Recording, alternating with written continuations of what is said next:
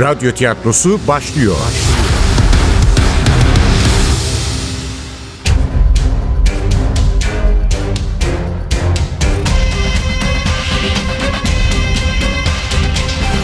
Sultanı Öldürmek otuz üçüncü Bölüm.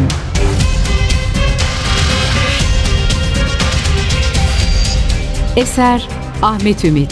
Seslendirenler Müştak Bora Sivri, Tahir Hakkı Dündar Müftüoğlu, Şaziye Şebnem Ünaldı, Müştak'ın babası Gazanfer Ündüz, genç kız Sude Eldem, efektör Cengiz Saral, ses teknisyeni Cem Kora, yönetmen Ogün Yağcı.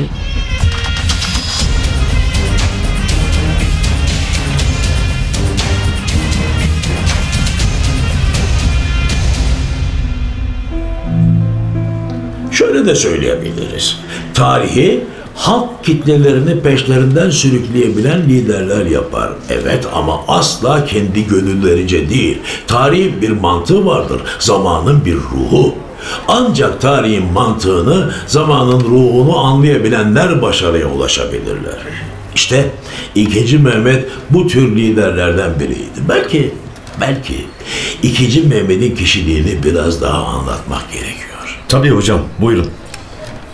Biliyorsunuz, şehzadelerin kaderleri onlar daha çok küçükken çizilir. Bu çocuklar istese de istemese de padişah olmak üzere yetiştirilirler. Kaç kardeş olurlarsa olsunlar bu böyledir. İçlerinden bazıları belki de hükümdarlığa hiç uygun değillerdir. Hatta bazıları tahtı bile istemezler ama kaderlerinden kaçma şansları yoktur. Fakat İkinci Mehmet hükümdar olarak yaratılmış biriydi. Padişahlık onun hamurunda vardı. Dün de anlattığım gibi daha on iki yaşındayken kendini koca Osmanlı ülkesini yönetmeye aday olarak görüyordu. Doğuştan gelen bir cüretkarlık, sınırsız bir özgüven. Elbette aldığı eğitim de önemliydi. Elbette ilk cülusu sırasında yaşadığı ihanetler onu daha da pişirmişti. Gerektiğinde acımasız olmayı ve tutkularını gizlemeyi öğrenmişti. İkinci cülusunda bu karmaşık taht satrancının nasıl oynanacağını biliyordu. Zekiydi, hırslıydı, cesurdu, hepsinden önemlisi soğukkanlıydı. Asla vakitsiz öfkeye kapılmaz, duygularının aklını ele geçirmesine izin vermezdi. Biriyle hesaplaşacaksa en uygun zamanı beklerdi. O dönem yaşanmış bir olayı nakletmekte yarar var. Konstantinos Palaiologos'un elçileri huzuruna varıp Konstantinopolis'te rehin olan Osmanlı soyunun bir başka hanedan mensubu Şehzade Orhan için her yıl tahsil ettikleri üç yüz bin akçenin ödenmesinin geciktiğini, üstelik artık bu miktarın iki katına çıkartılması gerektiğini, aksi takdirde onu bırakacaklarını, bununla da yetinmeyip taht üzerindeki halk mücadelesini destekleyeceklerini söylediklerinde hiç öfkelenmeden onları dinlemişti. Tamam, Edirne'ye döner dönmez bu meseleyi ele alırız diyerek elçileri nezaketle geri göndermişti. Çünkü o sırada Anadolu'daki ilk seferindeydi. Karamanoğullarının bitmek bilmez ayaklanmalarından biriyle uğraşıyordu. Bu meseleyi hallederek Gelibolu'ya geçer geçmez hükmü altında bulunan Rum köylerini basarak ailesini Konstantinopolis'e sürdü. Artık büyük amacını aşikar etmekten çekinmiyordu.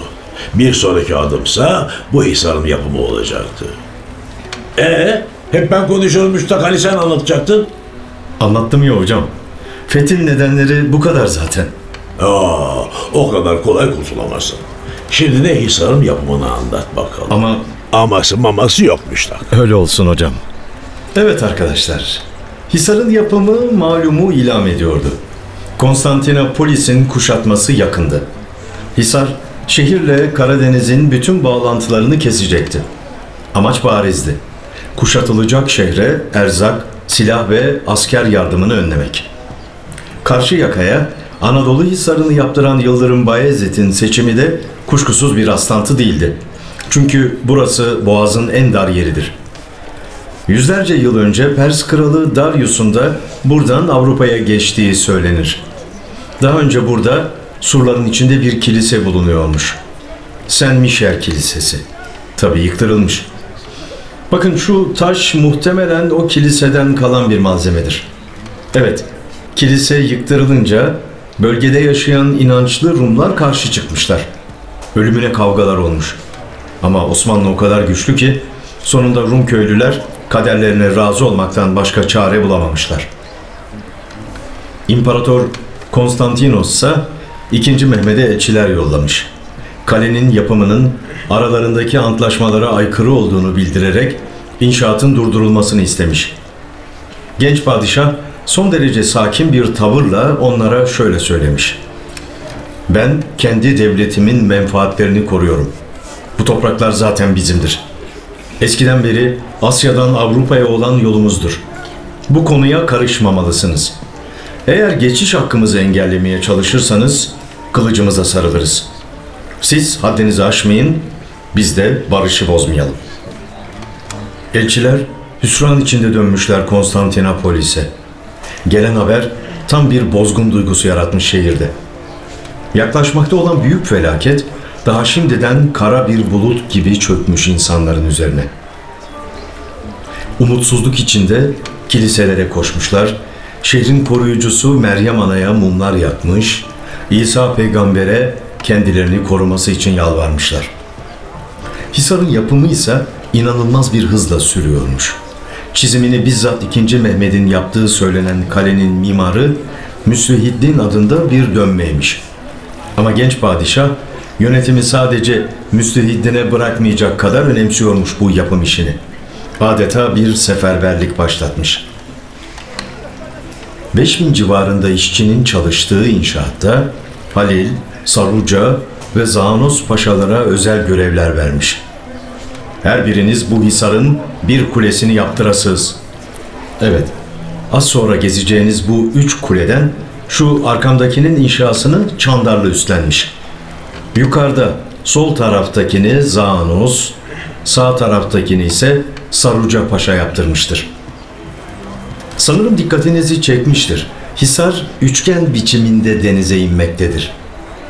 Gördüğünüz gibi bir tepenin eteklerine kurulan bu yapı böylece savunmada büyük bir üstünlük kazandırmıştır Osmanlı'ya. Mart ayında başlayan Hisar'ın yapımı Ağustos sonunda eksiksiz olarak tamamlanmış. Kapıları, kuleleri, surları, burçları... Burçlar dediğinde aklıma Tursun Bey'in yazdığı beyit geldi. Hatırlıyor musun o dizeleri?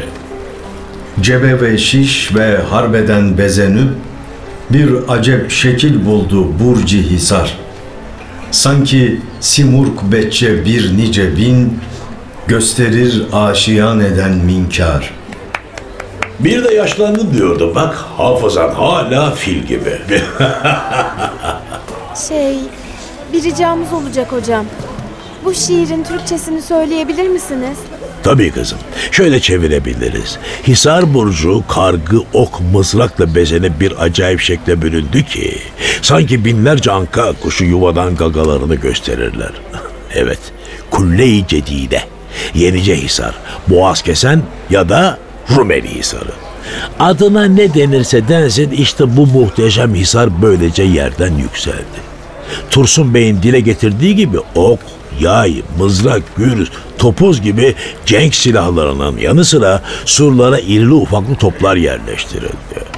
Hisar tamamlanınca genç padişah kal'anın başına Firuz Ağa'yı koyup emrine de dört yüz seçkin asker verdi. Evet, karşıda Anadolu Hisarı, burada Rumeli Hisarı, artık boğaz mühürlenmişti. İster askeri olsun ister ticari, artık tek bir gemi bile Osmanlıların izni olmadan bu su yolundan geçemezdi.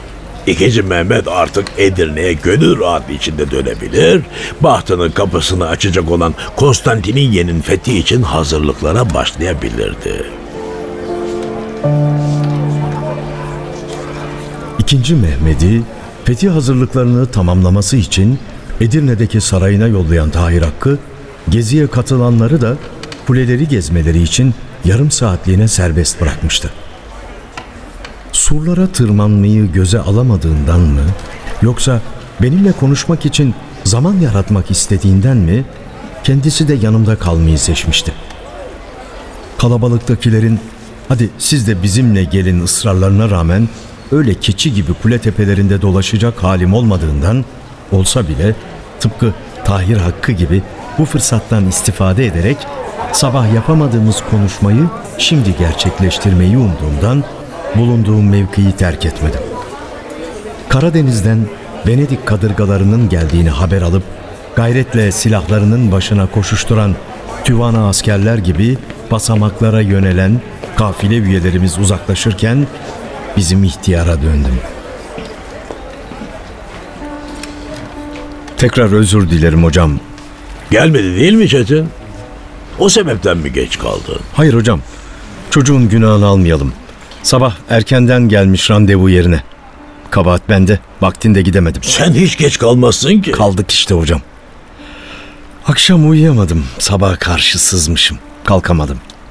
Nasıl geldin peki buraya? Çetin getirdi. Çocuk gelip evden aldı beni. Evini nereden biliyormuş? Daha önce gelmiş evime. Öyle mi? Ne zaman? İki yıl önce galiba. Hatırlıyorsun yani. Hatırlıyorum desem çok rahatlayacaktı. Gözlerinden okunuyordu bu. İyi de neden?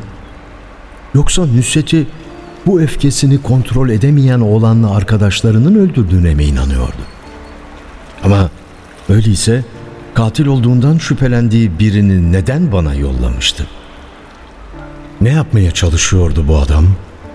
Tavşana kaç, tazıya tut mu diyordu?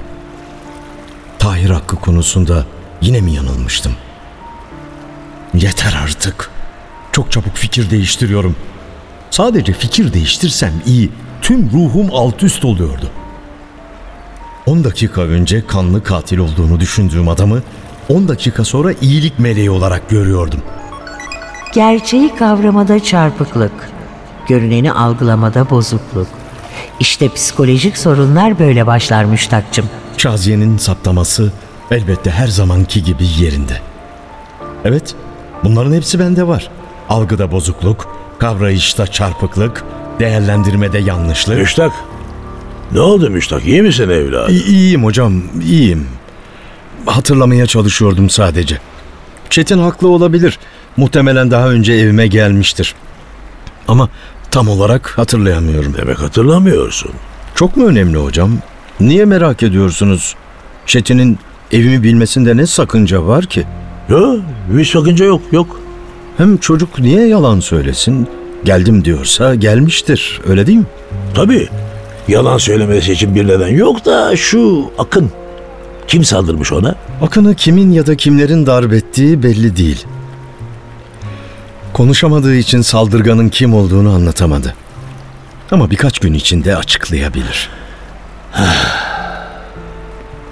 Hiç kuşku yoktu.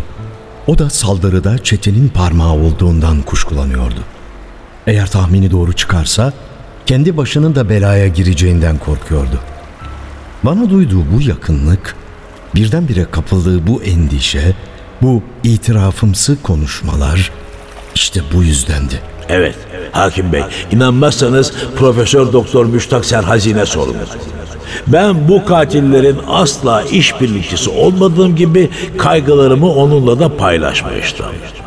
Eğer önceki suç ortakların batarsa yeni işbirlikçiler edinmelisin. Tarih de gündelik politika gibi ittifaklar sanatıdır. Mesele, ittifak kurduğun grup çökmeye başladığında derhal onları terk ederek yeni bir grupla işbirliğine gidebilme becerisini gösterebilmektir. Böylesine karmaşık bir davada yeni ve faydalı bir ittifak, ahmaklık abidesi Müştak'tan başka kiminle kurulabilirdi ki? Seni şüphelendiğin birileri var mı? Bilmiyorum ki hocam. Akşam telefonda da söyledim. Siz katılmıyorsunuz ama bu işin Nusret'in ölümüyle ilgisi olabilir. Nusret'in ölümü. Evet, dün de biraz konuştuk ama çocukların yanında rahat değil gibiydin. Çetin'le Erol'dan söz ediyorum. Biliyorsun, tarihe romantik bir açıdan bakıyorlar ya. Fatih konusunda hassaslar. Belki o yüzden yanlarında görüşlerini açıkça dile getirmedin. Akşam telefonda sizinle konuşmak istiyorum deyince de bu konuda bazı fikirlerin olduğunu anladım. Evet Müştak, ne düşünüyorsun? Sence kim öldürdü Nusret'i? Niye susuyorsun Müştak? Ben düşünüyordum hocam. Ne yazık ki ben de Nusret'in katilleri şunlar diyecek halde değilim. Çünkü Kafamda bazı sorular var hocam. Önce ben de sizin gibi düşünüyordum. Katil Sezgin olmalıydı. Bizzat Nusret anlatmıştı aralarında anlaşmazlık olduğunu. Zaten başkomiser Nevzat'a da Sezgin konusunu açan bendim. Keşke sandığımız gibi olsaydı. O zaman bu acı olay kapanmış olurdu. Ama Akın'a yapılan saldırı bu meseleye bakış açımı değiştirdi. Dün telefonda da söylediğim gibi, Nusret'in ölümüyle Akın'ın saldırıya uğraması birbirine yakın saatlerde gerçekleşmiş. Belki de aynı zamanda. Akın anlattığında kesin saati öğreneceğiz. Neyse, sanki bu iki saldırıda organize olmuş bir grup tarafından yapılmış gibi. Sanki Nusret'le Akın hedef seçilmiş ve aynı anda yok edilmek istenmiş. Eğer düşündüğüm gibi ise Sezgin'in katil olma ihtimali ortadan kalkıyor. Peki o zaman kim? Kim olabilir katiller? Yok, o kadar kolay değil. Bunu bana söylettiremeyeceksiniz. Nusret ve Akın'la husumeti olan insanlar. O anda babamın övgü yüklü fısıltısı kulaklarımda çınladı. Aferin Müştak. Çok iyi gidiyorsun oğlum. Ancak Agatha Christie'nin efsanevi dedektifi Herkül Poirot bu kadar doğru tahlil yapabilir. Ancak o bu kadar soğukkanlı olabilirdi.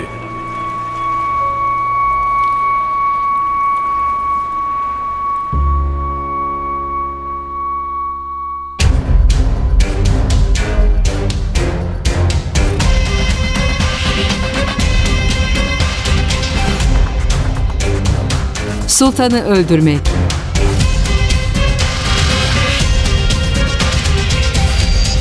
Eser Ahmet Ümit.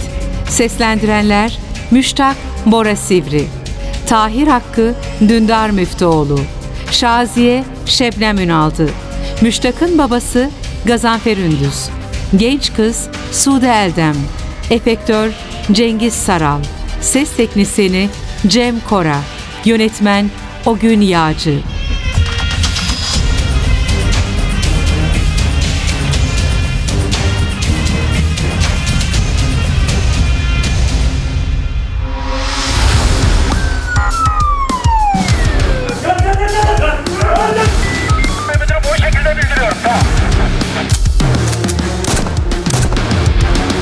Radyo tiyatrosu sona erdi. Radyo tiyatrosu her cumartesi on bir otuzda N T V Radyo'da. Kaçıranlar ve tekrar dinlemek isteyenler içinse en ti vi radyo nokta com nokta t r'deki podcast sayfamızda.